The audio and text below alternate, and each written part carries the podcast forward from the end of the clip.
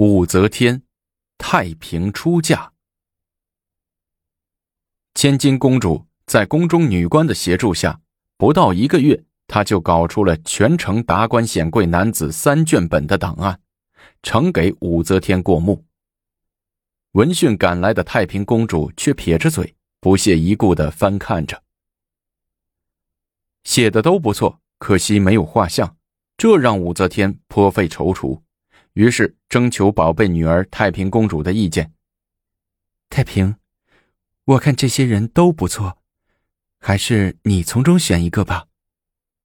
母后，太平把档案往桌上一抛，指着说：“这些都是虚的，关键是看人怎么样。你还能一家一户的去看人不成？”武则天笑着说：“不必要一个一个的去登门查看呢。”不过，女儿有一个好主意，可以让这些人聚在一块儿，当面让您老人家甄选，令他们在殿前排班候选。这样做岂不是让天下人笑话？不需要啊！太平摆摆手，然后说：“母后可以在前宫设置居场，让这些人和宫中的女子比赛蹴鞠，我们在一旁观看。”既可以观看个人的相貌和健康状况，又可以观察这些人的品行。母后，此计如何？没等武则天表态，千金公主就在一旁拍手叫好，连连夸奖道：“哎呀呀，太平公主简直太聪明了，太像皇后娘娘你了。她想的这个选婿的办法再也恰当不过了。试想，男女同场蹴鞠竞赛。”最能看出一个人的品行，简直是一目了然。行，武则天拍板说：“马上通知这十个候选人，后日到宫中参加蹴鞠比赛。”这天，市中省前的空地上，彩旗招展，人群涌动。十个宫女中的蹴鞠高手与十个皇室贵族的青年男子同场踢球。这本身就是非常吸引人的事儿，于是市中省的官员和关中寂寞女子都纷纷赶来，聚集球场两侧来看热闹。市中省门口的台子上，武则天与太平、千金平安而坐，认真观望着球场的动静。比赛已经开始了，不过一炷香的功夫，场上的优劣就分出大概。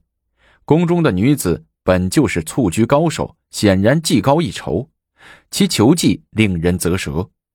只见那个担当刺球头的、梳有三环头的女子，抢到球后，一个倒踢紫金冠，飞脚把球传给球头。身穿红衫、绿金髻头的漂亮女球头接球后，并不马上射门，而是让球在身上缠绕起伏，时而用膝，时而用腹，时而用胸乳，定的球绕身滚荡。其花样翻新，技艺娴熟，令人叫绝。待男队的球头气喘吁吁的赶过来，欲行抢夺拦截时，女球头抬膝把球一垫，高级过身，而后他甩头一顶，球打了个旋子，不疾不徐的旋进了球门。男球员扑了个空，栽到地上。太平公主气得用拳头一砸桌子，骂道：“连几个女子都比不过！”千金公主见状，忙起身离座，站在太平公主身后，指着球场上一个奋力奔跑的漂亮男子，对太平公主说：“那个不错，球技不高，但积极拼抢，不甘落后。整个上半场，我也没见他摸一次女球员。”太平公主的眼睛于是注视着那个男子，见其长相还真不错，奔跑的姿态也潇洒，遂叹了一口气，一拍桌子，一指那个人。对母后和千金公主说：“就是他了。”武则天瞅了一会儿，也点点头，问千金公主：“那小伙子是谁家的？”回娘娘，太平公主还真有眼光，选的还真行。那个小伙子叫薛绍，其父乃从三品光禄卿薛耀之，其母乃太宗皇帝的第十六女承阳公主，父母皆已去世。这孩子不但长相好，听说才学也不一般。他老薛家在京城中也算大门大户的。我女儿的眼光就是高。武则天抚着太平公主的秀发，对千金说：“那就定下这个姓薛的了。你再从侧面再详细的了解了解他的家庭和他本人。过几天我让礼部的人过去说。”开耀元年七月，太平公主出嫁。到底是武则天宠爱的女儿，太平公主的婚礼规模盛大。比李弘、李贤那几个儿子结婚时强多了。为了庆祝公主出嫁，特赦京师，天牢里的囚犯一并被放出来。公主的封邑破例增加，按规定，皇子的封邑是八百户到一千户，公主最多为三百户，而太平公主却为三百五十户。按照习俗。婚礼在夜间进行，附近的各县州府都派人装扮了射火故事、花灯大灯前来助驾，百十余起射火，百十余起花灯大炮前前后后一起一起，接接连连，从含元宫西面的兴安门一直摆到宣阳坊南隅的薛氏宅邸，整个京都正日晚上成了不夜天。稍稍富裕的人家是家家挂彩灯，户户随份子，文武百官见天后如此宠眷，谁敢不来庆贺呢？都备有金帛表里前去祝贺。一时间，京城中大街小巷、衣冠马车、田门塞户，大家小户进来争看。太平公主为了让平民百姓一沾自己的天表，一反常态，不坐大轿。而是和薛绍一起，各骑一匹枣红骏马，一并前往薛府。打头的是鼓乐笙箫，三百人的乐队前面走着，接着是御赐的龙庭，龙庭上焚着玉香，点着圣火，由八个人抬着。龙庭过后是十六个锦衣使者，各挑着八对金莲玉灯，接着就是公主和驸马。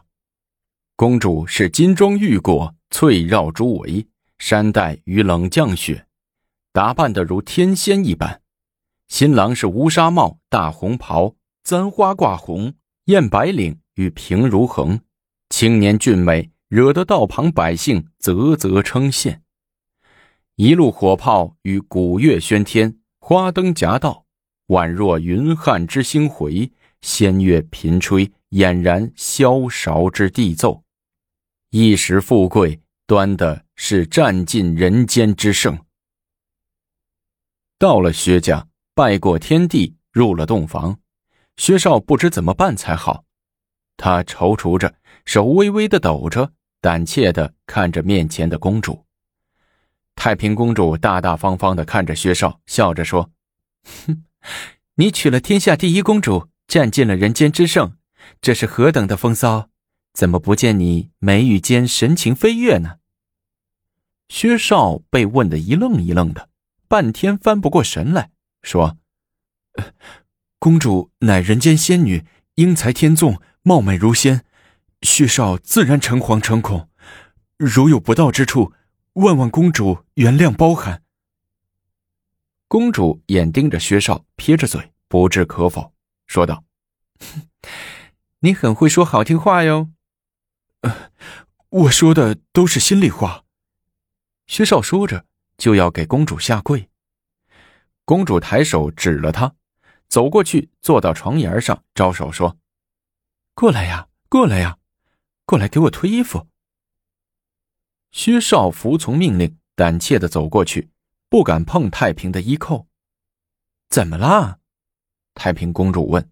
“呃，公主，我不敢。”从今儿起，你就是我的夫君了。说的半羞半就的拉上了薛少的手。薛少望着美丽的太平，不由得血脉奔张，走到床边，一把搂住了太平。完成了妖女太平公主的终身大事之后，高宗的病似乎也越来越重了。他躺在床上，除了呻吟声之外，就催促太医局速想办法。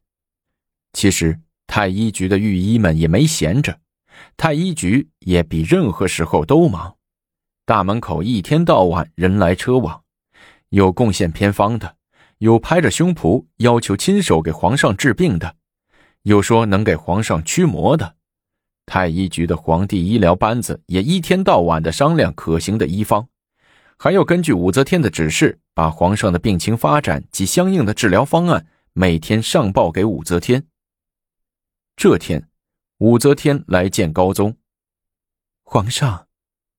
武则天坐在床边，轻轻的拍打着高宗，说：“近日大理国派流星快马送来一种处方，您不妨尝尝。”什么处方啊？是不是婆罗门药？高宗撑起身子问。差不多吧，闻着味儿觉得呛鼻子。不行，不行！朕十几年前就服用过这种药，既难吃，又没疗效，还烧得朕胃疼。哎，那武则天叹了一口气，摸着高宗的手，似乎自言自语的说：“哎，难道真要服那金石之药吗？”啊，啥金石之药啊？高宗问。耳药呗，当年先帝太宗服的那种，如今虽经太医局进行改良。但此药太烈，我还是不敢让他们给你服啊。没事儿，服。朕多少年的老毛病，不施重药就拿不下来他。高宗急切着，御医久治不愈，土方偏方试过一遍，全无疗效。高宗决定冒险使用饵药。由于事关重大。武则天召见大臣讨论此事。宰相裴炎说：“以万圣之躯服虎狼之药，确实令臣等担忧啊！臣恳请天后转告皇上，服用前一定先安排好国家大事。”武则天点点头说：“我和皇上也考虑到此事。”所以，把太子和裴爱卿从长安召回，在服用耳药前，决定裴炎为侍中，崔之温、薛元超守中书令。服药前，循例请令太子监国。薛元超拱手向武则天说道：“有我在，监国不监国的倒无所谓。”天后，太子乃国之根本。国之皇储，唯有监国才可号令天下，以安天下。请天后速转告皇上，勿使太子监国。薛元超一脸严肃，郑重其事的奏道：“监国就监国吧。”武则天轻描淡写的说：“这所谓的耳药，即金石之药，类似于方士所炼的丹药。”里面有金、银、汞以及其他的成分，其性甚毒，服少了没有疗效，服多了往往致人于死命。对这样药性甚烈的狠药，在魏晋时非常盛行，名士们仰慕升仙之道，对此乐此不疲，往往不顾身家性命以身试药，七孔流血一命呜呼者大有人在。高宗李治选择此药也属万般无奈之举，他确实被自己的病逼急了。服药这天，武则天、太子和几个宰相全部守候在高宗的床前，盼望着奇迹发生，同时心理上也预备着以防不测。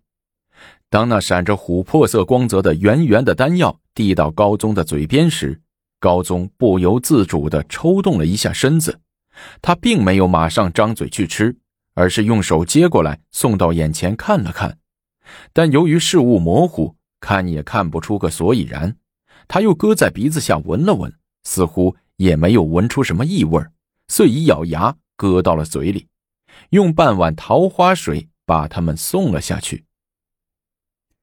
吃下去之后，高宗长出了一口气，倚在枕头上，静静的等候着。好半天，什么反应都没有。高宗要求再吃两粒。侍在旁边的裴炎磕头劝道：“皇上，此金石之药不宜多服，也不宜久服，服多了必然中毒。恳请皇上过两天再说。若有疗效，就可以加服；若无半点疗效，即说明此药无用啊。”裴爱卿言之有理。皇上还是等等，看看效果再说吧。武则天也跟着劝道。高宗身体越发是一日不如一日，虽集齐天下术士为其治疗，但效果并不显著。那么，高宗的病会痊愈吗？我们下集精彩继续。